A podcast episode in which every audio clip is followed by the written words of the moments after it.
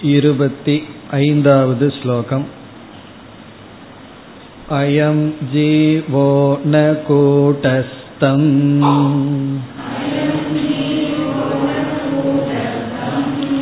विविनक्ति कदाचन अनातिरविवेकोऽयम्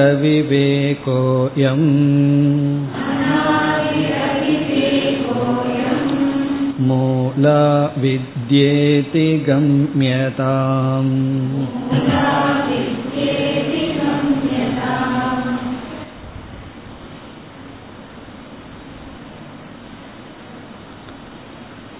கூட்டஸ்தன் ஜீவன் என்ற இந்த இரண்டு தத்துவத்திற்குள் இருக்கின்ற குழப்பத்தை கூற ஆரம்பிக்கின்றார் அப்படி கூற ஆரம்பிக்கும் பொழுது கூட்டஸ்தன் என்றால் என்ன?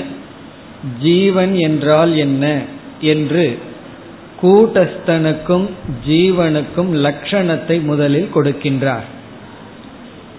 இந்த விசாரம் பெரிதாக நீடிக்கப் போகின்றது. ஆகவே அதற்கு அடித்தளமாக கூட்டஸ்தனுடைய லட்சணம் பிறகு ஜீவனுடைய லட்சணத்தை முதலில் கொடுத்தார். அது நமக்கு ஞாபகம் இருக்கும். கூட்டஸ்தனுடைய லட்சணம் இரண்டு ஷரீர அவச்சின்னம் இரண்டு ஷரீரத்துக்கு இடம் கொடுக்கின்ற முக்கிய சைத்தன்யம் பிறகு அதிஷ்டானம் நிர்விகாரம் என்றெல்லாம் சொன்னார். அதாவது நாம் பார்த்தோம் துவம் பதத்தினுடைய லட்சியார்த்தம் என்று பார்த்தோம். நான் என்று சொல்வதனுடைய உண்மை பொருள் அதாவது ஜீவனுடைய சொரூப சைத்தன்யம். பிறகு ஜீவன் என்ற இடத்தில் இந்த பகுதியில் வித்யாரண்யர் இரண்டு ஷரீரமும் சூக்ம சரீரத்தில் பிரதிபிம்பிக்கின்ற சிதாபாசத்தையும் கூறுகின்றார். அது ஜீவன் என்று கூறி பிறகு உதாகரணத்தில் இரண்டு ஆகாசம் இங்கு எடுத்துக்கொள்ளப்பட்டுள்ளது கடாகாசம் என்பது கூட்டஸ்தன் ஜலாகாசம் என்பது ஜீவன். இந்த இரண்டுக்கும் வேறுபாடு தெரியாமல் ஒன்றின் தர்மம் இனி ஒன்றிலும் இனி ஒன்றின் தர்மம் இனி ஒன்றிலும் கலந்து விட்டது. இனி இப்படி கலந்து விட அந்யோன்ய அத்தியாசம் ஏற்பட காரணம் என்ன? என்ற விசாரத்துக்கு செல்கின்றார். இப்ப குழப்பத்தை கூற வந்தவர் எந்த இரண்டுக்குள் குழப்பம் என்பதற்கு லட்சணம் கொடுத்து ஒன்றின் தர்மம் இனி ஒன்றில் ஏற்றி வைக்கப்பட்டுள்ளது என்று கூறி இந்த குழப்பத்தினுடைய மூல காரணத்துக்கு செல்கின்றார். அதைத்தான் நாம் சென்ற வகுப்பில் பார்த்து முடித்தோம். இருபத்தி ஐந்தாவது ஸ்லோகம். அயம் ஜீவக கூட்டஸ்தம் ந விவினக்தி கதாச்சன. இந்த ஜீவன் கூட்டஸ்தனை எப்பொழுதும் கதாச்சன ந விவினக்தி பிரிந்து புரிந்து கொள்வதில்லை. பிரிந்து புரிந்து கொள்வதில்லை. காரணம் இந்த குழப்பத்தை இவன் சரி செய்வதில்லை. விவினக்தி என்றால் அந்தந்த தர்மத்தை அந்தந்த சொரூபத்தை அந்தந்த இடத்தில் வைப்பதில்லை. கூடஸ்தனுடைய தன்மையை தான் எடுத்துக்கொள்கின்றான் தன்னுடைய தன்மையை கூடஸ்தனுக்கு விட்டுவிட்டான் இந்த குழப்பத்தை பிரிப்பதில்லை. எப்பொழுதும் கூட்டஸ்தனை குழப்பத்திலிருந்து பிரிக்கவில்லை. சரி இதற்கு என்ன காரணம்? இரண்டாவது வரியில் அனாதிரவிவேக அயம். அயம் அவிவேகக அனாதிகி. இந்த அவிவேகமானது அனாதியாக இருக்கின்றது. இந்த இடத்தில் ஏன் அனாதி என்று சொல்கிறார்ங்கிறது ரொம்ப முக்கியம். அதாவது ஒவ்வொன்றுக்கும் நாம் காரணத்தை கண்டுபிடித்து கொண்டே இருக்கின்றோம். இது சம்சாரம் சம்சாரத்திற்கு காரணம் இது இது என்று சொல்லும் பொழுது இந்த குழப்பத்திற்கு காரணம் அவிவேகம் அறியாமைன்னு சொல்லிவிட்டோம். அடுத்த இயற்கையா என்ன கேள்வி நமக்குள்ள வரும்? இந்த அறியாமைக்கு என்ன காரணம்? என்றால் அறியாமைக்கு காரணம் கேட்கக்கூடாது அப்படிங்கிற சொல் தான் அனாதிகி. இங்க அனாதிகி அப்படின்னா அறியாமை தான் மூல காரணம். அதை அடுத்த சொல்லில் கூறுகின்றார் மூலா வித்யா இது கம்யதாம். கம்யதாம்னா அவகம்யதாம். உங்களால் புரிந்து கொள்ளப்படட்டும். என்னவென்று? மூலா வித்யா. மூல அவித்யா என்று இதை புரிந்து கொள்ளுங்கள். இங்க மூலா வித்யான இதுதான் ஃபைனல் காஸ் இதுதான் கடைசியான காரணம். இதற்கு மேல நம்ம காரணத்திற்குள் போக முடியாது. அனாதிங்கிற சொல்லிலையும் நமக்கு இங்கு கிடைக்கின்ற கருத்து இதுதான் மூலம் இதுதான் காரணம். இதற்கும் காரணம் கேட்க கூடாது. அனாதிகி அவிவேக மூலா வித்யா மூலா வித்யா தான் காரணம். இந்த மூலா வித்யாங்கிற தத்துவத்தை அத்வைத தவிர மற்றவர்கள் ஏற்றுக்கொள்வதில்லை. எப்படி மித்தியாங்கிறது நம்ம முக்கியமா எடுத்துக்கொள்கிறோமோ அதே போல் இந்த மூலா வித்யாவையும் பலர் ஏற்றுக்கொள்ள மாட்டார்கள். இங்கு வந்து வித்யாரண்யர் இந்த மூலா வித்யா தான் காரணம். இந்த அவித்யா வந்து அனாதி என்று சொல்கிறார். இது ஏன் முக்கியமான சொல் என்றால் பிரம்மத்துக்கும் நம்ம அனாதிங்கிற வார்த்தையை பயன்படுத்துகின்றோம். பிரம்மமும் அனாதி அவித்யாவும் அனாதி என்று சொன்னால் அப்ப பிரம்மத்தினுடைய லட்சணம் எல்லாம் அவித்யைக்கு வருகிறதே என்று கேட்கும் பொழுது பிரம்மத்தை அனாதின்னு சொல்லும் பொழுது அதற்கு காரணம் அது என்னைக்குமே இருக்கிறதுனால அனாதி. அது அஜம் அர்த்தம். அது தோன்றவில்லை. காரணம் நித்திய சத்துவான். என்னைக்குமே பிரம்மன் இருக்கிறதுனால அது அனாதின்னு சொல்றோம். அதுக்கு ஒரு தோற்றம் இல்லை பிரம்மனிடத்துல ஆதி அப்படின்னா பிறப்புன்னு அர்த்தம். அனாதி அப்படின்னா பிறப்பில்லைன்னு அர்த்தம். பிரம்மனிடத்துல அனாதின்னு சொல்லும் பொழுது என்னைக்குமே அஜம் பிறக்காதது காரணம் என்றும் இருப்பது சுயம்பு அப்படின்னு அர்த்தம். இந்த இடத்துல மாயை அல்லது காரண சரீரம் அல்லது அவித்யா இந்த இடத்துல அனாதி என்று சொல்லும் பொழுது தோற்றம் இல்லை பிறப்பில்லை என்பதில் தாத்பரியம் இல்லை இதற்கு மேல் நாம் காரணத்தை கண்டுபிடிக்க முடியாது. இதுதான் கடைசி காரணம். மூலா வித்யா. இதனுடைய தோற்றத்தை சொல்ல முடியாது என்று பொருள். இதனுடைய தோற்றத்தை சொல்ல முடியாது என்றால் ஏன்? அது உண்மையிலேயே இல்லை. இருந்தா தானே தோற்றத்தை சொல்ல முடியும். அந்த அர்த்தத்தில் இங்க சொல்றோம். பிரம்மன் எப்பொழுதுமே இருக்கிறதுனால அனாதிங்கிறோம். இது உண்மையிலேயே இல்லை அதனால அனாதி. இப்ப இல்லாததுக்கு ஆதி சொல்லிட்டு இருக்க முடியுமோ இருக்கிறதுக்கு ஆதி சொல்லலாம் இல்லாததுக்கு ஆதி சொல்ல முடியாது அந்த அர்த்தத்தில் புரிந்து கொள்ள வேண்டும் இனி அடுத்த ஸ்லோகத்திலிருந்து இந்த அவித்யை மூலா வித்யை விளக்குகின்றார் இருபத்தி ஆறாவது ஸ்லோகம் विक्षेपावृतिरूपाभ्याम् द्विधा विद्या व्यवस्थिता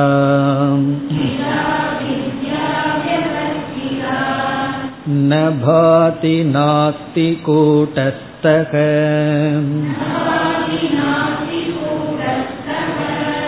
इत्यापातनमावृतिः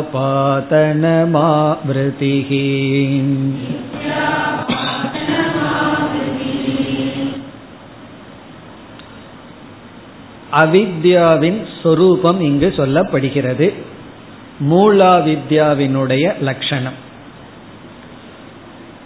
முதல் வரியில் அந்த லட்சணத்தை கூறுகின்றார். இந்த அவித்யா எப்படி அமைந்துள்ளது?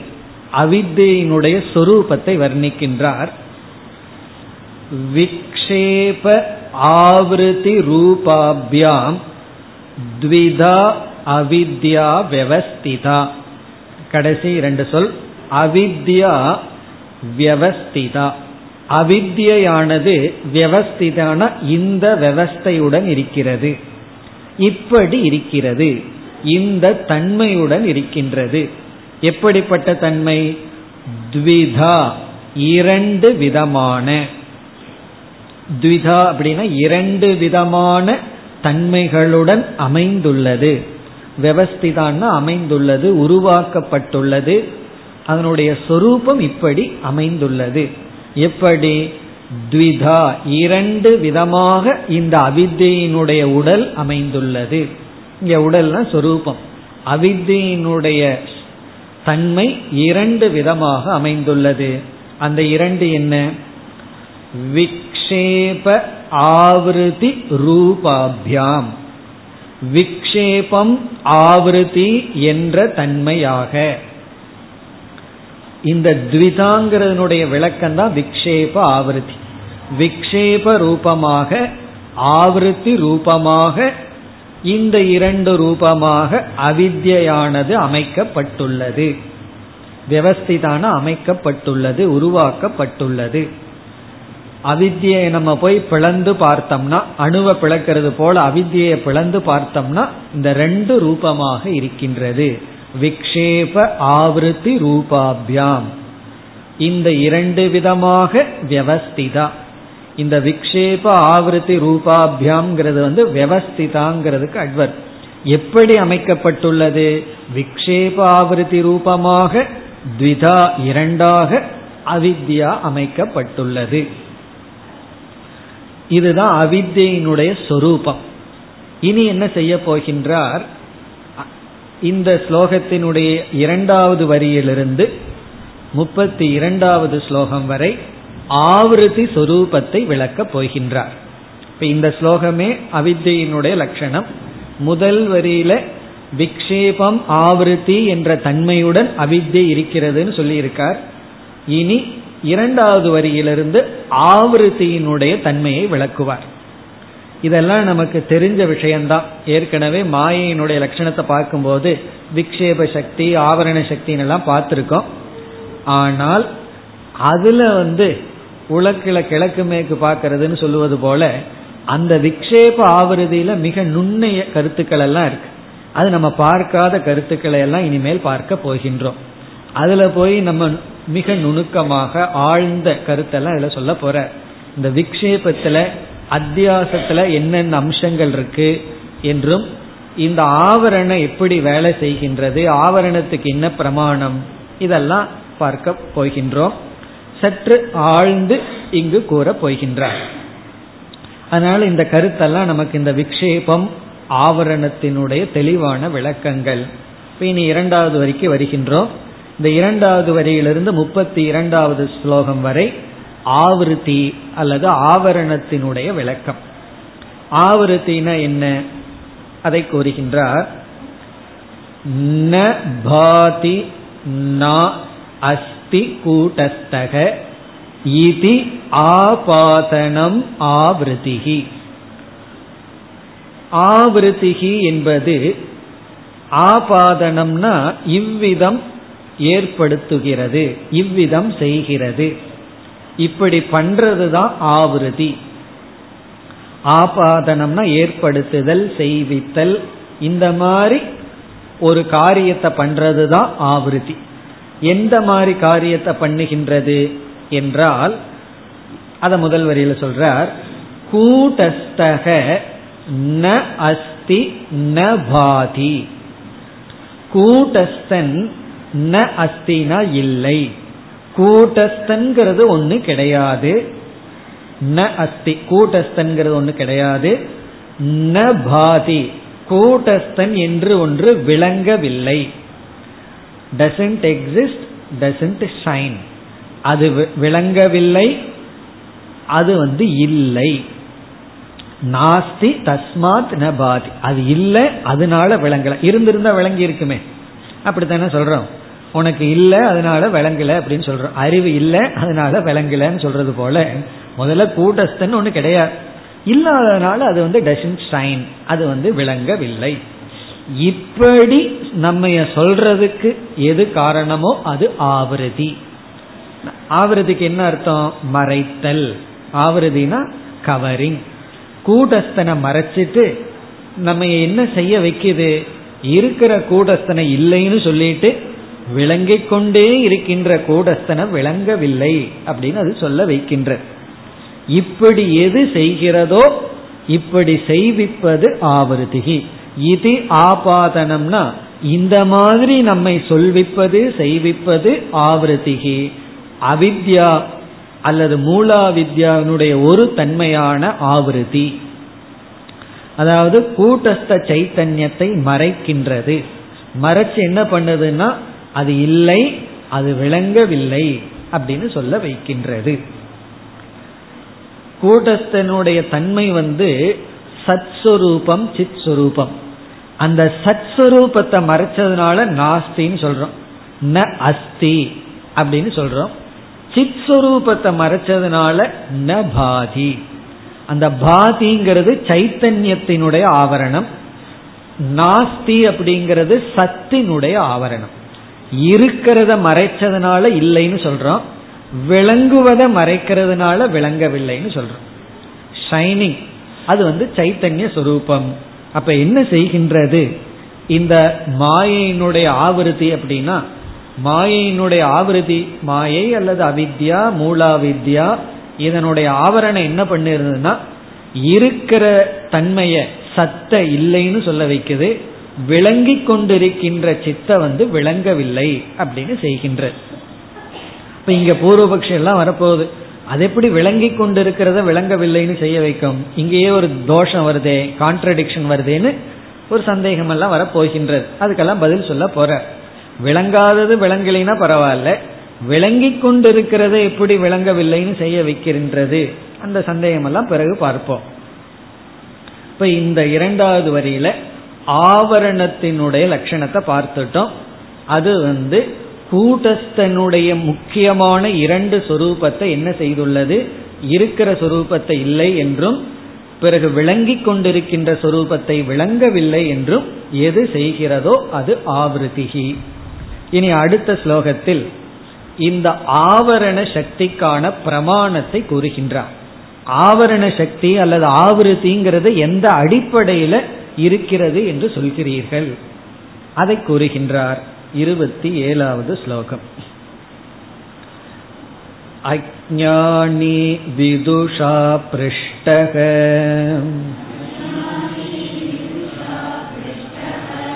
कूटस्थं न प्रबुध्यते न भाति नास्ति कूटस्थः इति बुद्ध्वा वदत्यपि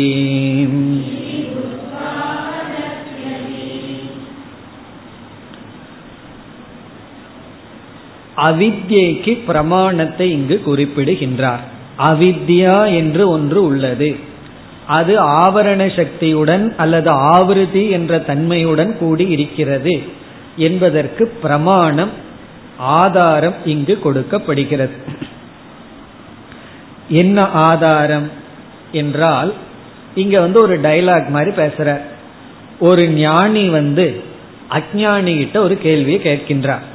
அஜானி வந்து ஞானியினால் கேட்கப்படுகின்றான். என்ன கேள்வி? ஞானி வந்து அஜானி கிட்ட என்ன கேட்பான்னா பொதுவா நாம ஒருத்தர்கிட்ட என்ன கேட்போம்? நமக்கு தெரிஞ்சதுதான் அவங்க கிட்ட கேட்போம். ஏன்னா அவங்களுக்கு தெரியலன்னு நம்ம சொல்ல வைக்கணுமல்ல. அப்போ நமக்கு தெரியாத அவங்க கிட்ட கேட்க மாட்டோம். இப்ப ஞானி வந்து அஜானிகிட்ட ஒரு கேள்வி கேட்கறான். என்ன கேள்வி? உனக்கு கூட்டஸ்தனை தெரியுமா? அப்படின்னு ஒரு கேள்வி கேட்டா இந்த அஜானி என்ன சொல்றான்? எனக்கு கூட்டஸ்தன் தெரியாதுன்னு சொன்னாலும் பரவாயில்ல. கூட்டஸ்தன் ஒண்ணு கிடையாது. அப்படி ஒன்று எனக்கு தெரியாது. அது எனக்கு விளங்கவில்லை. அப்படின்னு அஜ்ஞானி சொல்றான். வித்யாரண்யர் என்ன சொல்றார்? இதுல இருந்து தெரியுதல்லவா?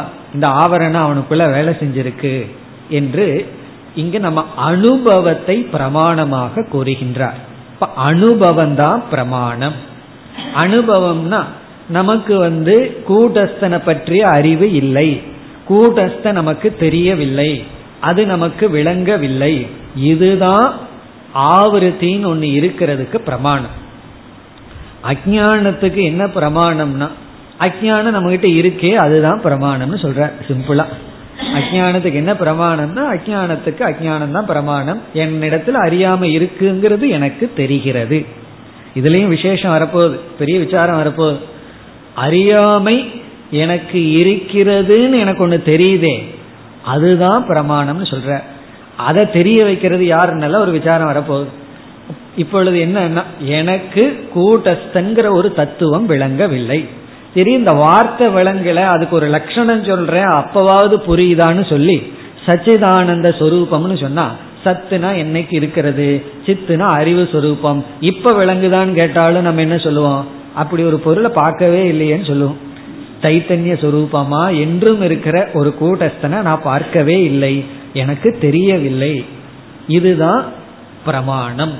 அதாவது அவித்தியினுடைய பிரமாணம் அனுபவ பிரமாணம். இதை நம்ம அனுபவிக்கின்றோம். அதுதான் பிரமாணம்.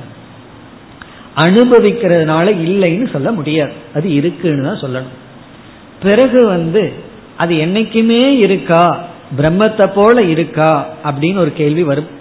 இப்ப அறியாமை அவித்யா அப்படிங்கிறத இல்லைன்னு சொல்ல முடியாது. ஏன்னா அதை நான் அனுபவிக்கின்றேன். எனக்கு தெரியுது இந்த அறியாமை இருக்குன்னு. இப்போ அறியாமையை நான் அனுபவிக்கிறதுனால இருக்கு அப்படின்னு சொல்லி ஆகணும். அதாவது இல்லைன்னு சொல்ல முடியாது. அப்படி என்றால் அது எப்பொழுதுமே இருக்கா அப்படின்னு கேள்வி வரும் பொழுது ஞானத்தினால நீக்கப்படுவதனால் அது வந்து பாத்தியமாவதனால் இப்படிப்பட்ட நான் அனுபவிக்கின்ற அஜானம் இல்லை என்று சொல்ல முடியாது. அதே சமயத்துல நீக்கப்படுவதனால் கடைசியில மித்தியான்னு சொல்ல போற. இதிலிருந்தே நமக்கு எப்படி இந்த அவித்யா மித்தியான்னு தெரிய வருகிறது. இந்த இடத்துல நம்மளுடைய டாபிக் வந்து அஜானம் அல்லது அவித்யா அல்லது ஆவருத்திங்கிறது ஒன்று இருக்கு. காரணம் நான் அனுபவிக்கின்றேன். அதுதான். இப்ப ஸ்லோகத்திற்குள் சென்றால் அஜானி விதுஷா பிருஷ்டக. விதுஷா அப்படின்னா ஞானியினால். ஞானியினால் இந்த ஆத்ம ஞானத்தை அடைந்தவனால் அஜானி பிருஷ்டக. அஜானிங்கிறதுக்கு என்ன டிரான்ஸ்லேஷன்னா அஜானி தான் அறியாமையில் உள்ளவன் அஜானி பிருஷ்டக. பிருஷ்டகன கேட்கப்பட்டுள்ளான். அஜானி விதுஷா பிருஷ்டக. வித்வான் அஜானிம் பிருஷ்டவான். அஜானி விதுஷா பிருஷ்டகன அஜானி ஞானியினால் கேட்கப்பட்டுள்ளான். என்ன கேட்கப்பட்டுள்ளான்னா கூட்டஸ்தன் இருக்கின்றதா என்று கேட்கப்பட்டுள்ளான். அதாவது கூட்டஸ்தம் ஜானா சிவா அப்படின்னு கேட்கிறான் அஜானி உனக்கு கூட்டஸ்தனை தெரியுதா அப்படின்னு கேட்கப்பட்டுள்ளான். கேட்கப்பட்டுள்ள அவன் வந்து என்ன பதில் சொல்கின்றான்? அல்லது அவனுடைய நிலை என்ன? அப்படி கேட்கப்பட்டவன் என்ன நினைக்கின்றான்? கூட்டஸ்தம் ந பிரபுத்தியதே. அப்படிப்பட்ட அஜானி கூட்டஸ்தனை அறியவில்லை. ந பிரபுத்தியதேனா கூட்டஸ்தனை அவன் புரிந்து கொள்ளவில்லை. ஞானியினால் கேட்கப்பட்ட அஜானி கூட்டஸ்தனை புரிந்து கொள்ளவில்லை. அவ்வளவுதான் சொல்லியிருக்கார். இதுல இருந்து என்ன புரிஞ்சுக்கணும் அப்படின்னா ஞானியினால அஜானியிடம் என்ன கேட்கப்பட்டுள்ளதுங்கிறத வித்யாரண்யர் சொல்லல அது சுலபமா புரிஞ்சுக்கலாம். கூட்டஸ்தன் உனக்கு தெரியுதா அப்படின்னு அஜானி கிட்ட கேட்டா அஜானி தெரியவில்லை என்று பதில் சொல்லி அதனால அவன் கூட்டஸ்தனை புரிந்து கொள்ளவில்லை. அது மட்டுமல்ல அவன் இந்த மாதிரி வாயை விட்டு வேற சொல்கின்றான் அப்படின்னு சொல்ற. எப்படி வாயை விட்டு சொல்கின்றான்? ந பாதி நாஸ்தி கூட்டஸ்தக இதி.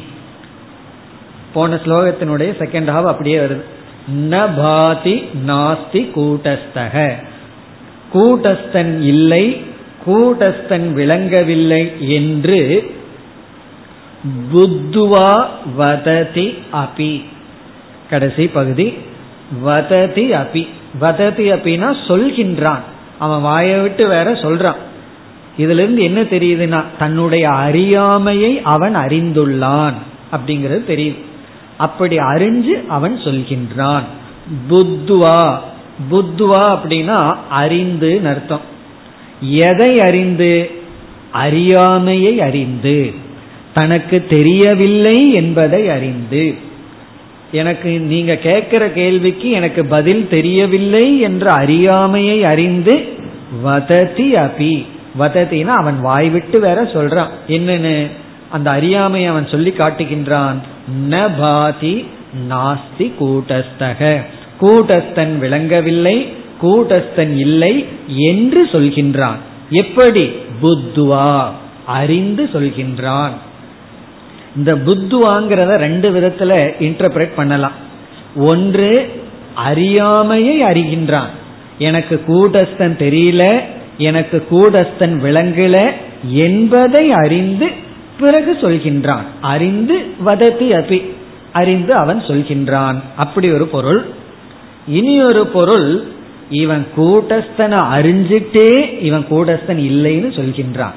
நான் நான் சொல்லும் போது கூட்டஸ்தன் தானே விளங்கிட்டு இருக்கு அப்படி புத்துவா அபி வததி அப்படின்னு சொல்லலாம். புத்துவாங்கிறதுக்கு அப்புறம் அபி போட்டோம்னா இவன் கூட்டஸ்தனை தெரிஞ்சிட்டே இவன் வந்து கூட்டஸ்தன் இல்லைன்னு சொல்லி கொண்டு இருக்கின்றான் உண்மையிலேயே அதுதான் நடந்துட்டு இருக்கு பகவானையே பார்த்துட்டு பகவானை நம்ம தேடிட்டு இருக்கோம்.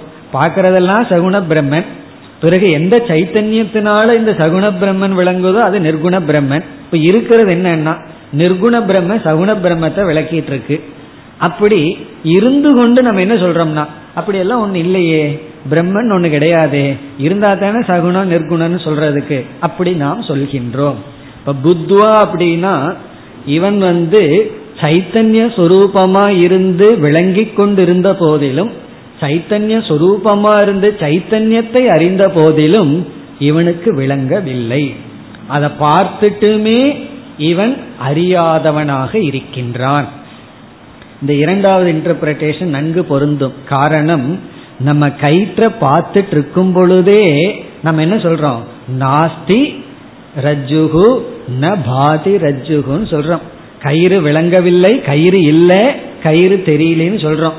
புத்துவா அபி. அந்த கயிற்றை பார்த்து கொண்டிருக்கும் பொழுதே என்ன அங்க பாம்பை பார்த்துட்டு இருக்கிறோமே அப்படி இந்த கூட்டஸ்தனை தெரிஞ்சு கொண்டே நம்ம கூடஸ்தன் இல்லை கூடஸ்தன் விளங்கவில்லை என்று சொல்கின்றோம்.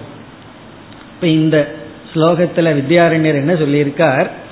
கூட்டஸ்தன் என்ற ஒன்றை நாம் அறியாத காரணத்தினால் நாம் அறியவில்லை என்ற அறிவு இருக்கின்ற காரணத்தினால் அந்த அறியாமை நம்மிடம் இருக்குங்கிறது நமக்கு தெரிவதனால் இந்த நம்முடைய அனுபவம் தான் அறியாமை இருக்கின்றது என்பதற்கு பிரமாணம். இந்த இடத்துல ஏன் இதை நிலைநாட்டுறார்னா மற்ற மதவாதிகளெல்லாம் இப்படி நாம் கூறுகின்ற அஜானத்தை ஏற்றுக்கொள்வதில்லை. அதனால வந்து இவர் வந்து இந்த மூலா வித்யாங்கிறத மட்டும் சொன்னா போதாது மூலா வித்யாவுக்கு பிரமாணம் இருக்கு அப்படிங்கிறதையும் நிலைநாட்டி ஆக வேண்டும்.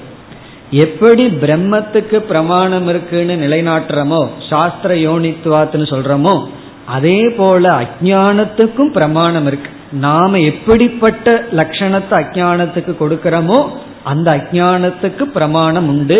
அது நம்முடைய அறியாம தான் நம்முடைய அறியாம தான் நம்முடைய அனுபவம் தான் பிரமாணம் என்று நிலைநாட்டுகின்றார். ஆனால் மற்ற வாதிகள் எல்லாம் தர்க்க ரீதியாக வந்து என்ன செய்கிறார்கள்?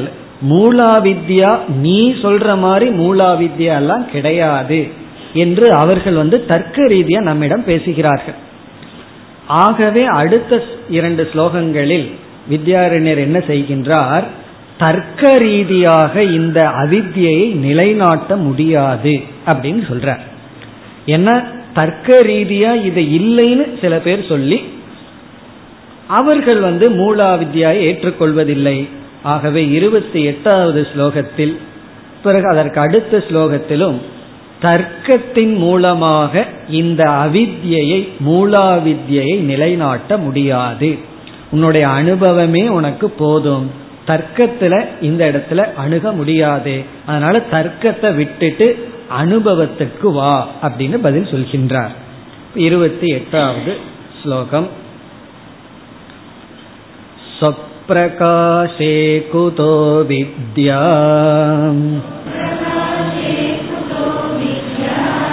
तां विना कथमावृतिः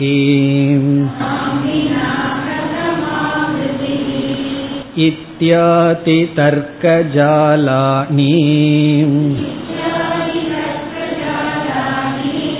स्वानुभूतिर्ग्रसत्यसौ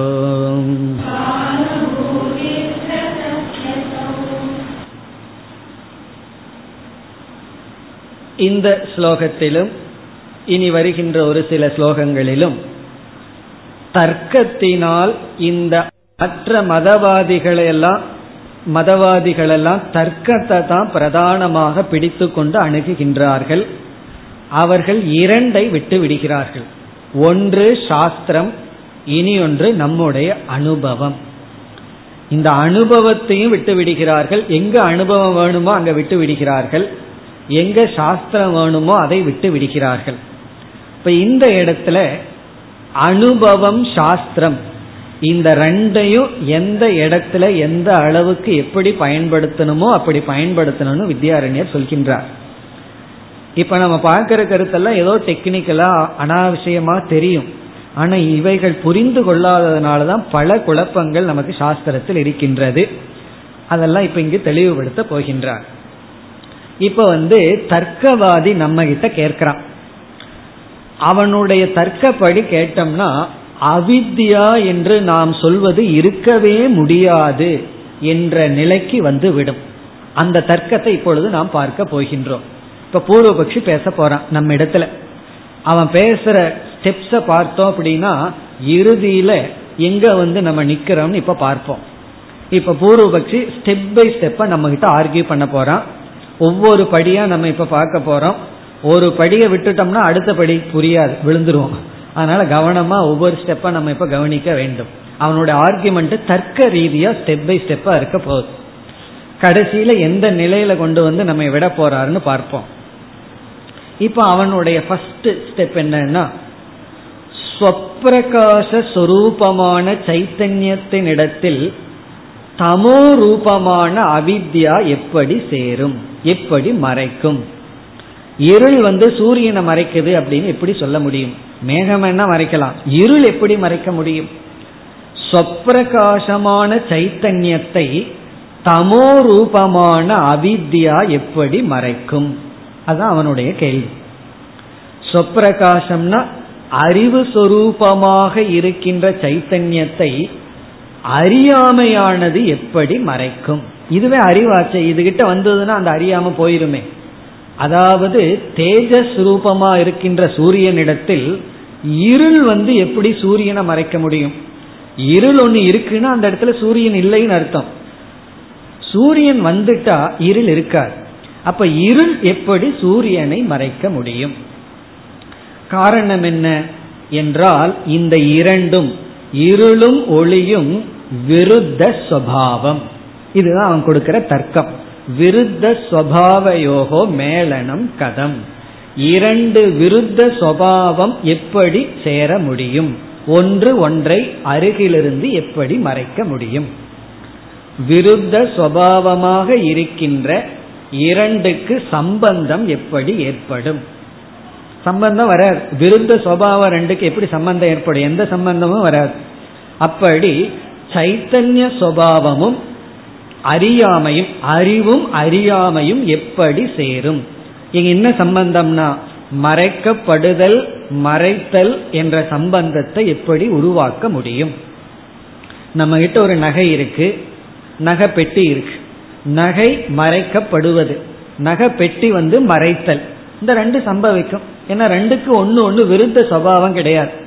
ஒன்றுக்கு ஒன்று பகைவன் இல்லை ரெண்டு ஜடமான திரவியமான பொருள். ஒன்று ஒன்றை விட பெருசா இருக்கு அதனால ஒன்றை மறைக்கின்றது அப்படி ரெண்டு சமமான தர்மம் மறைக்கலாம் ஒரு சம்பந்தம் வரலாம். ஆனா அறிவு சுரூபமான சைத்தன்யத்தினிடத்தில் அஜான ரூபமான ஆவிருத்தி எப்படி சைத்தன்யத்தை மறைக்கும்? அப்ப அவன் தர்க்க ரீதியா என்ன சொல்றான்? மறைக்க முடியாது. ஆகவே ஆவரணம் என்பது ஒன்று கிடையாது. சைத்தன்யத்தின் இடத்துல கிடையாது. வேற எங்காவது வரலாம். பானை கிட்ட வரலாம் ஜடமான பொருள் கிட்ட வரலாம். ஆனா அஜானம் சைத்தன்யத்தின் இடத்தில் வர முடியாது. அப்ப அவன் எதை முதல்ல நிலைநாட்டுகின்றான்? அவித்தியினுடைய ஆவரணம்ங்கிறது சம்பவிக்காது. அது அவனுடைய ஃபர்ஸ்ட் ஸ்டெப் இனி அடுத்தது என்ன பார்க்க போறோம்? ஆவரணம் தான் விக்ஷேபத்துக்கு காரணம்னு சொல்ல போறோம். இப்ப கயிறானது மறைக்கப்பட்டதுனால தானே பாம்பு வருது. அப்ப விக்ஷேபம் வர்றதுக்கு காரணமே என்ன? ஆவரண சக்தி அல்லது மறைத்தல்னு சொல்ல போறோம். இந்த கயிற்றினுடைய சொரூபம் மறைக்கப்பட்டதுனாலதான் கயிற்றுக்கு அல்லாத பாம்பை ஏற்றி வச்சிருக்கோம். கூட்டஸ்தன் மறைக்கப்பட்டதனாலதான் அதன் மீது ஜீவனை ஏற்றி வச்சிருக்கோம். அப்போ விக்ஷேபம் வருவதற்கு காரணம் ஆவரணம். இவன் இங்க தர்க்கத்தில் என்ன சொல்றான் ஆவரணமே சம்பவிக்காத பொழுது எப்படி விக்ஷேபம் வரும்? ஆகவே விக்ஷேபஸ்ய அபாவக ஆவரண அசத்வாத் ஆவரணம் வராத காரணத்தினால் விக்ஷேபத்திற்கும் இடமில்லை. இப்ப என்ன பண்ணிட்டான்? விக்ஷேபத்தினுடைய அபாவத்தை இவன் நிரூபித்து விட்டான். எப்படி? சைத்தன்யத்தினிடத்தில் மறைத்தல்ங்கிறது சம்பவிக்காத காரணத்தினால் மறைத்தலின் விளைவாக வரும் விக்ஷேபமும் சம்பவிக்காது. ஏன்னா விக்ஷேபத்துக்கு காரணம் மறைத்தல். இப்ப மறைத்தலும் சம்பவிக்காதுன்னா ஏற்றி வைத்தலும் சம்பவிக்காது. அப்ப என்ன சொல்லிட்டான்? விக்ஷேப அபாவகன்ட்டான். பிறகு உதாரணத்துக்கு போனோம்னா இந்த பாம்பு இருக்கே அது எதனால நீங்கும்? தடி எடுத்துட்டு வந்தா பாம்பு நீங்குமா? அப்படின்னு சொன்னா பாம்புன்னா நம்ம பாம்பு. வேதாந்த பாம்பு. கயிற்றுல பார்க்கிற பாம்பு எதனால நீக்க முடியும்? ஒரே ஒன்றுனால தான் நீக்க முடியும். அந்த விக்ஷேபம் வந்து ஞானத்தினால மட்டும்தான் நீங்கும். அறிவினால மட்டும்தான் விக்ஷேபம் நீங்கும். ஏன்னா விக்ஷேபம்னு சொல்லிட்டாவே ஏற்றி வைத்தல். ஏற்றி வைத்தல்ங்கிறது ஞானத்தினால மட்டும்தான் நீங்கும். அப்ப என்ன சொல்றா? இந்த தர்க்கவாதி விக்ஷேபமே இல்லாத காரணத்தினால் ஞானத்தினால அது நீங்கும்னு சொல்ல முடியாது. ஞான நிவர்த்திய அபாவங்கிற ஞானத்தினாலையெல்லாம் அது நீங்க வேண்டிய அவசியம் இல்லை. ஞானத்தினால அது நீங்காது. உண்மையான பாம்பை பார்த்து ஞானத்தினால நீக்க முடியுமான்னா? உண்மையா ஓடுற பாம்பை ஞானத்தினால நீக்க முடியாது. நம்ம தான் அங்கிருந்து நீங்கி போயிடணும் காரணம் என்ன? அது அறிவுனால நீக்கப்படுவதல்ல. காரணம் அது விக்ஷேபம் அல்ல பூர்வபக்ஷி எப்படி பிடிக்கிறான் பாரு இந்த உலகத்தை நீ நீக்க முடியாது அது விக்ஷேபம் அல்லன்ட்டான் இது ஏன் விக்ஷேபம் அல்ல இது ஆவரணத்திலிருந்து வரல. இது ஏன் ஆவரணத்திலிருந்து வரல? பிரம்மன் இடத்துல ஆவரணம் சம்பவிக்காது. ஆகவே ஆவரணம் சம்பவிக்காததுனால விக்ஷேபம் கிடையாது. விக்ஷேபம் இல்லைன்னு சொல்றதுனால ஞானத்தினால நீ எஸ்கேப் ஆக முடியாது. இந்த உலகத்திடமிருந்து ஞானத்துல தப்பிக்க முடியாது. ஏன்னா ஞானத்தினால அது போகாது. அது விக்ஷேபமே அல்ல. அவனுடைய ஐடியா அது ஒரிஜினலா இருக்குங்கிறது. சரி ஞானத்தினால நீக்க முடியாதுன்னு சொன்னா ஞானத்தை கொடுக்கிற சாஸ்திரம் அவசியம் இல்லை. அந்த ஞானத்தை கொடுக்கிற சாஸ்திரம் எதுக்கு? ஆகவே சாஸ்திரஸ்ய ஆனர் தைக்கியம் சாஸ்திரம் வந்து அவசியமே இல்லை. எதற்கு சாஸ்திரம்னா ஞானத்துக்கு அப்படின்னு நம்ம சொல்றோம். எதுக்கு ஞானம்னா அந்த விக்ஷேபம் போகணுங்கிறோம் விக்ஷேபம் போகணும் அதனால ஞானம்ங்கிறோம் இவன் என்ன சொல்றான்? அந்த விக்ஷேபம் ஞானத்தினால போகாது அது விக்ஷேபமே அல்ல. ஆகவே ஞானமும் அவசியம் இல்லை ஞானமே அவசியம் இல்லை அப்படின்னா ஞானத்தை கொடுக்கிற சாஸ்திரம் அவசியம் இல்லை சாஸ்திரம் அவசியம் இல்லை அப்படின்னா ஃபர்ஸ்ட் கிளாஸ்ல இருந்து வீட்டுக்கு போங்க. எதுக்கு கிளாஸ் கேட்கணும்? எதுக்கு சாஸ்திரம் படிக்கணும்? அப்ப சாஸ்திர படனம் அனர்த்தகம். சாஸ்திரத்தை படிக்க வேண்டாம் சாஸ்திரம் வேதாந்தம் பிரமாணம் அல்ல. வேதாந்தம் பிரமாணம் அல்ல. அதை விட என்ன சந்தோஷம் தெரியுமா பூர்வபக்ஷிக்கு? வேதாந்தம் பிரமாணம் அல்லன்னா அதற்கு தகுந்த பிரமாதாவாக நீ ஆக வேண்டாம். உனக்கு சாதன சஷ்டி எல்லாம் எதுக்கு? நீ அந்த வேதாந்தத்துக்கு பிரமாதாவாகணும்னு தானே கஷ்டப்பட்டு சமதமத்தை எல்லாம் பின்பற்ற. அதனால உனக்கு சமதமம் எல்லாம் வேண்டாம். இதை கேட்ட உடனே பூர்வபக்ஷியோட சேர்ந்துக்கலான்னு தோணும் சமதமம் எல்லாம் வேண்டாமே. அப்ப உனக்கு ஒரு சாதனை வேண்டாம். இருக்கிறத சந்தோஷமா அனுபவிச்சுட்டு போ. இந்த நிலையில தர்க்க நம்ம கொண்டு வந்து விடும். ரொம்ப சிந்திச்சோம்னா இந்த நிலைக்கு வந்துடுவோம் தர்க்கவாதியோட சேர்ந்தோம்னா நமக்கு அதிகாரித்துவம் வேண்டாம். காரணம் என்ன? நமக்கு எந்த நற்குணங்களும் வேண்டாம். இருக்கிறத வச்சுட்டு சந்தோஷமா இருந்துட்டு போவோம். காரணம் என்ன? எதற்கு நற்குணம் வேணும்? நம்ம ஒரு பிரமாதாவா மாறுறதுக்கு. எதற்கு வேதாந்தத்தை பிரமாணமா பயன்படுத்தி ஞானத்தை அடைஞ்சு விக்ஷேபத்தை நீக்கி மோட்சத்தை அடையிறதுக்கு? பூர்வபக்ஷி எது வரைக்கும் வந்துட்டான்? இது ஆவருத்தி சம்பவிக்காது விக்ஷேபம் வராது. ஞானத்தினால அது போகாது. ஞானத்தை கொடுக்கிற சாஸ்திரம் வேஸ்ட் அப்படிப்பட்ட சாஸ்திரத்துக்கு நீ பிரமாதாவாக வேண்டாம். ஆகவே என்னன்னா எதேஷ்டா சரணம். எப்படி வாழ விரும்புறையோ அப்படி வாழ்ந்துக்கோ. அப்படின்னு தர்க்கவாதி வந்து முடிவு பண்றான். இதுதான் பகுத்தறிவுன்னு சொல்றது. பகுத்தறிவு படி வாழ்ந்தோம்னா இப்படிப்பட்ட ஒரு முடிவுக்கு வருவோம்னு அப்பவே வித்யாரண்யர் சொல்லி வச்சிருக்க நீ இந்த தர்க்கத்துல போனேன்னு சொன்னா இப்படிப்பட்ட முடிவுக்கு நீ வருவாய். அதைத்தான் இங்க முதல்ல சொல்லி இந்த தர்க்கம் அப்படிங்கிறது இப்படிப்பட்ட சிந்தனைங்கிறது உன்னை வந்து ஒரு வலையில சிக்க வைக்கின்ற ஒரு ஜாலம் அப்படிங்கிறார். ஜாலம்னா ஒரு நெட். அதுல போய் விழுந்து விடாதே அப்படின்னு சொல்லி சொல்ற. இந்த ஒரு பெரிய வலை இருக்கே தர்க்கம்ங்கிற ஒரு நெட் இருக்கே அந்த பெரிய வலைய உன்னுடைய அனுபவம்ங்கிறது ஒன்று விழுங்கி விடுங்கிற இதுக்கெல்லாம் நான் பதில் சொல்ல. இப்ப தர்க்கவாதி இவ்வளவு ஸ்டெப் பை ஸ்டெப்பா சொன்னானே இதுக்கெல்லாம் நான் பதிலே சொல்ல வேண்டாம். ஆவரணம் அப்படிங்கறது நீ தர்க்க ரீதியா இல்லைன்னு சொன்னேன் நான் என்னுடைய அனுபவ ரீதியா சொல்றேன் இருக்கு. அப்ப அனுபவம் தான் முக்கியம். இது எப்படி எப்படின்னா ஒருவருக்கு வந்து ஏதோ ஒரு நோய் வைத்த வழின்னு வச்சுக்கோமே அவர் வந்து டாக்டர்கிட்ட போற இப்பெல்லாம் நம்ம வந்து சில டிஸ்பென்சரிக்கு போனோம்னா பேக்கேஜ்னு ஒன்று வச்சிருவார்கள். எத்தனை டெஸ்ட் இருக்கோ அத்தனை டெஸ்ட்டும் பண்ணார். பண்ணி ஒரு ரெண்டு ஒரு பத்தாயிரம் ரூபா அல்லது இருபதாயிரம் ரூபா பில் பண்ணி கடைசியில் என்ன ரிப்போர்ட் சொல்கிறார்கள்? உங்களுக்கு ஒன்றுமே இல்லை.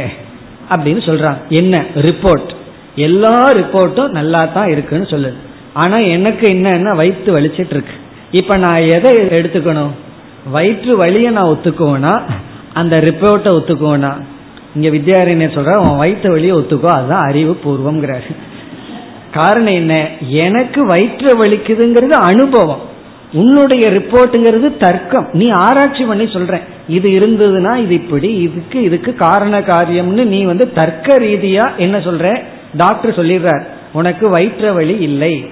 ஃபீஸ் வந்து இருபதாயிரம் ரூபாய் கொடுத்துட்டு போயிருங்கிறார். ஆனா இப்ப நம்ம வந்து அந்த தர்க்கத்தை எடுத்துக்கிறோமா? நம்ம எதை எடுத்துக்குவோம்? நம்ம வயிற்று வழி எடுத்துக்குவோம். கடைசியில டாக்டரை தான் மாத்துவோம். காரணம் என்னன்னா நம்முடைய அனுபவம் தான் முக்கியமே தவிர தர்க்கம் பிரதானம் அல்ல. என்னதான் ரிப்போர்ட் எவ்வளவுதான் மெடிக்கல் அட்வான்ஸ் ஆயிருந்தாலும் நம்ம எதற்கு முக்கியத்துவம் கொடுப்போம்? நம்முடைய அனுபவத்துக்கு தான் முக்கியத்துவம் கொடுப்போம். இந்த அனுபவம் எல்லா ரிப்போர்ட்டையும் விழுங்கி விடும் அதுக்கெல்லாம் முக்கியத்துவம் கொடுக்க மாட்டோம். அதைத்தான் இங்க வித்யாரண்யர் சொல்றார் உனக்கு பிரம்மத்தை பற்றிய அஜான அனுபவம் இருக்கு இல்லையா அதுவே போதும் இந்த தர்க்கத்தை எல்லாம் விழுங்கி விடும் அப்படின்னு என்ன? இந்த தர்க்க ஜாலத்துல நீ விழுந்து விடாதே. பிறகு இங்க தர்க்கத்தை பயன்படுத்தணும் எப்படி பயன்படுத்தணுங்கிற விளக்கம் அடுத்த ஸ்லோகத்தில எல்லாம் சொல்ல போகின்றார். இப்ப இந்த ஸ்லோகத்திற்குள் சென்றால் இப்ப வந்து அந்த பூர்வபக்ஷி நம்ம பூர்வபக்ஷம் எல்லாம் சொன்னமே அது வருகின்றது. ஸ்வப்பிரகாசே குதோ வித்யா குதக அவித்யா. ஸ்வப்பிரகாசமான பொருளிடத்தில் குதக அவித்யா எப்படி அவித்யா வரும்? பூர்வபக்ஷி கேட்கிறான் நம்ம பார்த்து. குதகன்னா அவங்கிட்ட கேள்வி கேட்கலாம். ஆச்சரியமா கேட்கிறான். சொப்பிரகாசமான கூட்டஸ்தனிடத்தில் அவித்யா குதக எப்படி அவித்யா அங்கு வந்து நிற்க முடியும்? சைத்தன்ய சுரூபமான இடத்தில் அறியாம எப்படி வந்து மறைக்கும்? அப்படின்னு நம்ம கிட்ட அவன் கேள்வி கேட்கல. அது எப்படி மறைக்கும்? அப்படின்னா மறைக்காது இருக்காதுங்கிற அர்த்தத்துல சொல்றான். அதுக்கான ஹேதுவை எல்லாம் நம்ம சேர்த்திக்கணும். இங்க அவர் சொல்லவில்லை ரொம்ப சுருக்கமா சொல்ற அதுக்கான ஹேது அவன் என்ன சொல்லுவான்? தர்க்கவாதி. இரண்டு விருத்த தர்மத்திற்குள் சம்பந்தம் ஏற்படாது. அந்த அவன் தர்க்கத்தை பயன்படுத்தி விருத்தமான சுவாவமான சைத்தன்யமும் அஜானமும் எப்படி சேர்ந்திருக்கும்? இப்ப ஸ்வப்பிரகாசே கூட்டத்தே அவித்யா குதக. எப்படி அவித்யா வரும்? அப்படின்னா அவித்யா வராது. ஆகவே அடுத்தது கேட்கிறான் தாம் வினா. தாம் வினான ஆவருத்தின் வினா. அந்த ஆவருத்தி இல்லை என்றால் கதம். ஆவருத்திகி. தாம் வினா அப்படின்னா அவித்தியே இல்லைன்னா ஆவருத்தி எப்படி? பிறகு இங்க இனி ஒன்று சேர்த்திக்கணும். விக்ஷேபக கதம். எப்படி விக்ஷேபம்? அதாவது அவித்யை இல்லை என்றால் அவித்தையினுடைய ஒரு தன்மையான ஆவிருதியும் இல்லை. மறைத்தலும் இல்லை. மறைத்தலும் இல்லை என்றால் விக்ஷேபமும் இல்லை. இப்ப தாம் வினான்னா அவித்யை இல்லை என்றால் ஆவருத்திகி கதம். ஏன்னா ஆவருத்தி மறைத்தல்ங்கிறது அவித்தியினுடைய ஒரு சொரூபம். அது எப்படி வரும்? பிறகு அடுத்தது நம்ம போட்ட ஸ்டெப்பை எல்லாம் நம்ம சேர்த்திக்கணும். இங்க வந்து வித்யாரண்யர் அந்த ஸ்டெப்பை சொல்லாம இத்தியாதி அப்படின்னு சொல்றார். எக்ஸெட்ரான்னு சொல்லிடுறார்.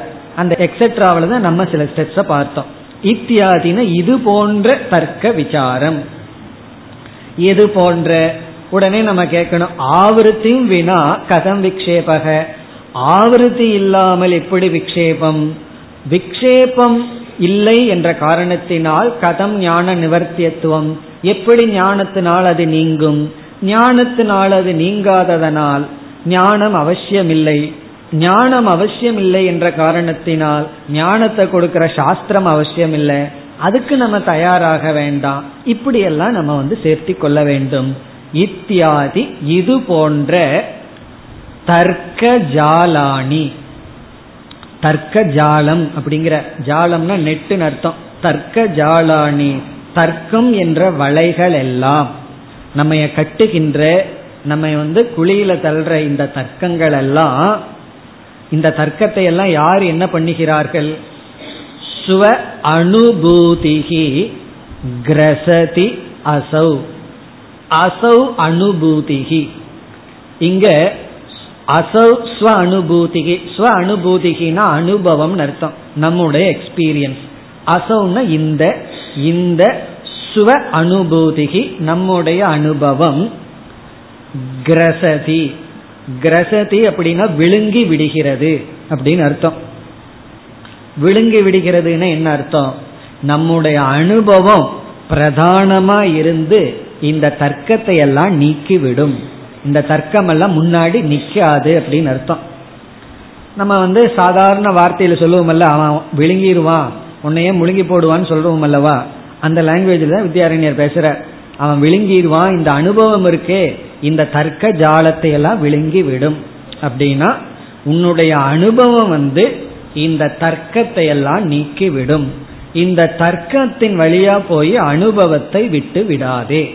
இப்ப அனுபவம் தான் ரொம்ப முக்கியம். இந்த இடத்துலயும் ஒரு சூக்மமான விஷயம் இருக்கு. அனுபவம் தான் முக்கியம்னா சூரியோதயம் அனுபவமா தான் இருக்கு. அதுக்கு நம்ம முக்கியத்துவம் கொடுக்கலையே சந்தேகம் வரும். அதை பத்தி நம்ம பார்க்க போகின்றோம். அதனாலதான் இது முக்கியமான ஏரியா நுண்ணியமான இடம்னு பார்த்தோம். இப்ப எந்த இடத்துல தர்க்கத்தை பிடிக்கணும் எந்த இடத்துல அனுபவத்தை பிடிக்கணும் எங்க தர்க்கத்தை விடணும் எங்க அனுபவத்தை விடணும். இதுதான் ரொம்ப முக்கியம். நம்ம கரெக்டா ஆப்போசிட்டா பண்ணி வச்சிருக்கோம். எங்க தர்க்கத்தை விடணுமோ அங்க போய் பிடிச்சிட்டு இருப்போம். எங்க வந்து அனுபவத்தை விடணுமோ அங்க பிடிச்சிட்டு இருப்போம். கர்மகாண்டத்துல கேள்வி கேட்காதன்னா அங்கதான் கேள்வி கேட்பார்கள். அதாவது அக்னி கோத்துறதுக்கு நெய் ஊத்துறதுக்கு பொதுவாக ஏன் டால்டா ஊற்றக்கூடாது இது ஒரு கேள்வி. அங்கதான் விசாரம் கேள்வி. வேதாந்தத்துக்குள்ள வந்தா தான் கேள்வி கேட்கணும்னா இங்க வந்தா நீங்க என்ன சொன்னாலும் ஓகே. அப்படி அல்ல. வேதாந்தத்துக்குள்ள வந்தா தான் கேள்வி கேட்கணும். அது எப்படி? முழு சுதந்திரம் நமக்கு இருக்கு. கர்ம காண்டத்துக்கு போனா கேள்வி கேட்கக்கூடாது. அது அப்படித்தான். நெய்னா நெய் தான் டால்டா எல்லாம் கிடையாது. சீப்பு அதெல்லாம் அங்க கிடையாது. அப்போ அது ஏன் டால்டா ஊத்தினா தான் புண்ணியம் வராதா? அந்த கேள்வி அங்க கேட்க கூடாதுன்னா கேட்க கூடாதுதான் அப்படி எந்த இடத்துல சிரத்தையா ஏத்துக்கணும்? எந்த இடத்துல கேள்வி கேட்கணும்? அப்படின்னு ஒரு விவஸ்தை இருக்கிறது போல எந்த எந்த இடத்துல அனுபவத்தை விடக்கூடாது? எந்த இடத்துல தர்க்கத்தை விடக்கூடாது? எங்க இரண்டையும் விட வேண்டும். அதைத்தான் இங்கு விளக்க போகின்றார். இப்ப இந்த இடத்துல என்ன சொல்றார்? நமக்கு அழியாத ஒரு பொருளை பற்றிய அஜானம் இருக்கின்றது. அது நம்ம அனுபவ சித்தம். ஒருவர் ஒரு கேள்வி கேட்கிறார் சிம்பிளா இந்த உலகத்துல அழியாத பொருளை நீ பார்த்திருக்கிறையா? உனக்கு விளங்குகின்றதான்னு கேட்டா நம்ம என்ன சொல்லுவோம்?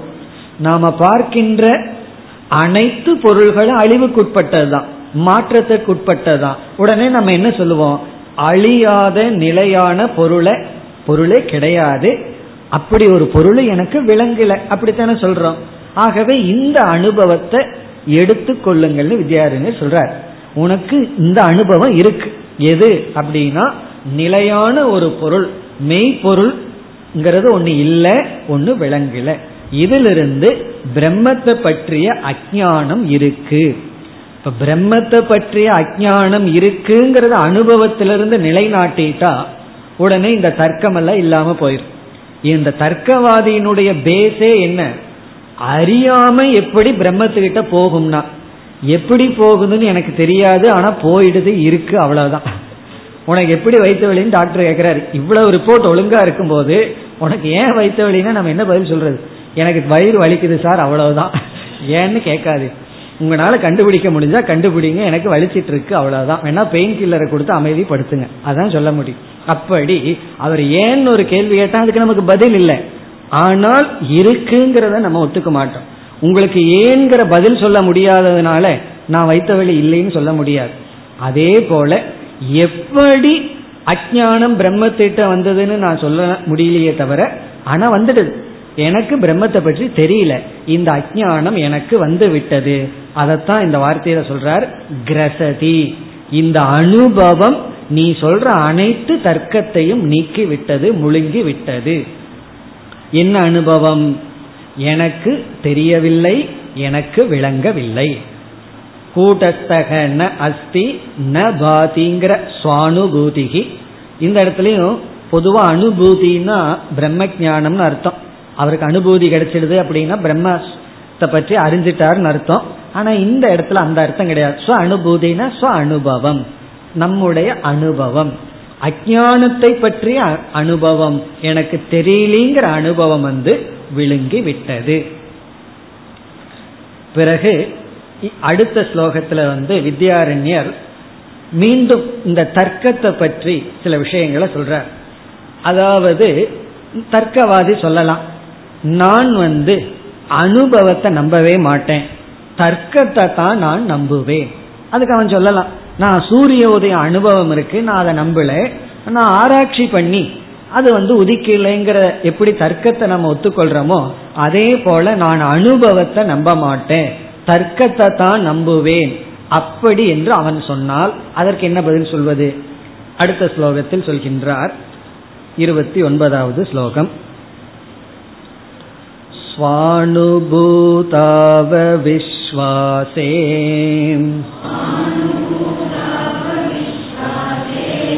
तर्कस्याप्यनवस्थितेः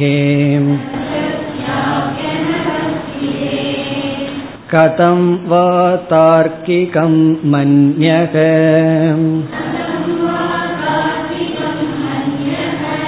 तत्त्वनिश्चयमाप्नुयात्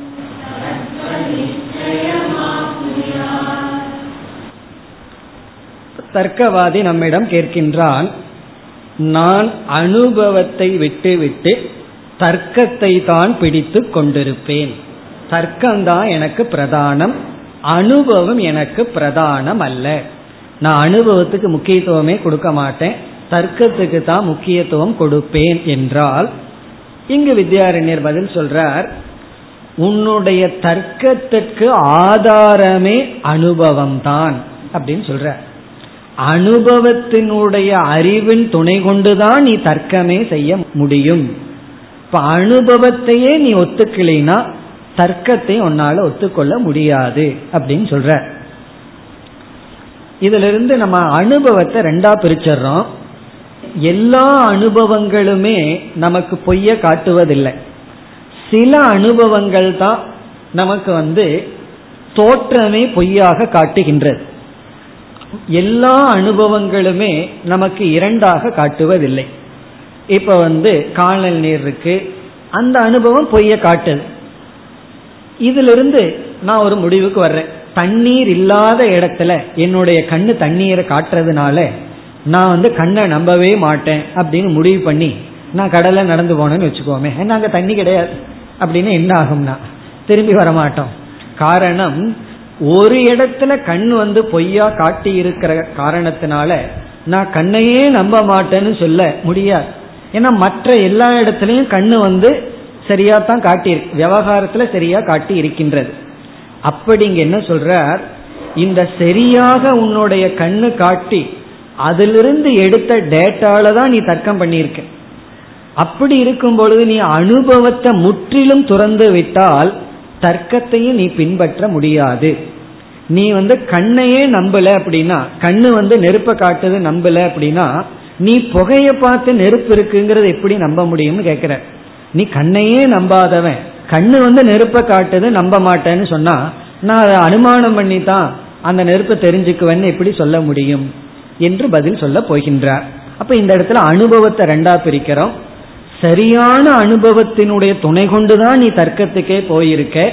ஆகவே தர்க்கம் வந்து அனுபவத்திலிருந்து வந்ததுதான்.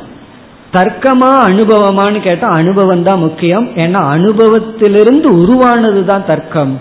அப்ப தர்க்கம்ங்கிறது காரியம் அனுபவம்ங்கிறது காரணம். காரணத்துக்கு அதிக சத்தா இருக்கு காரியத்துக்கு குறைவான சத்தா என்ற விதத்தில் பதில் சொல்ல போகின்றார். அடுத்த வகுப்பில் பார்ப்போம்.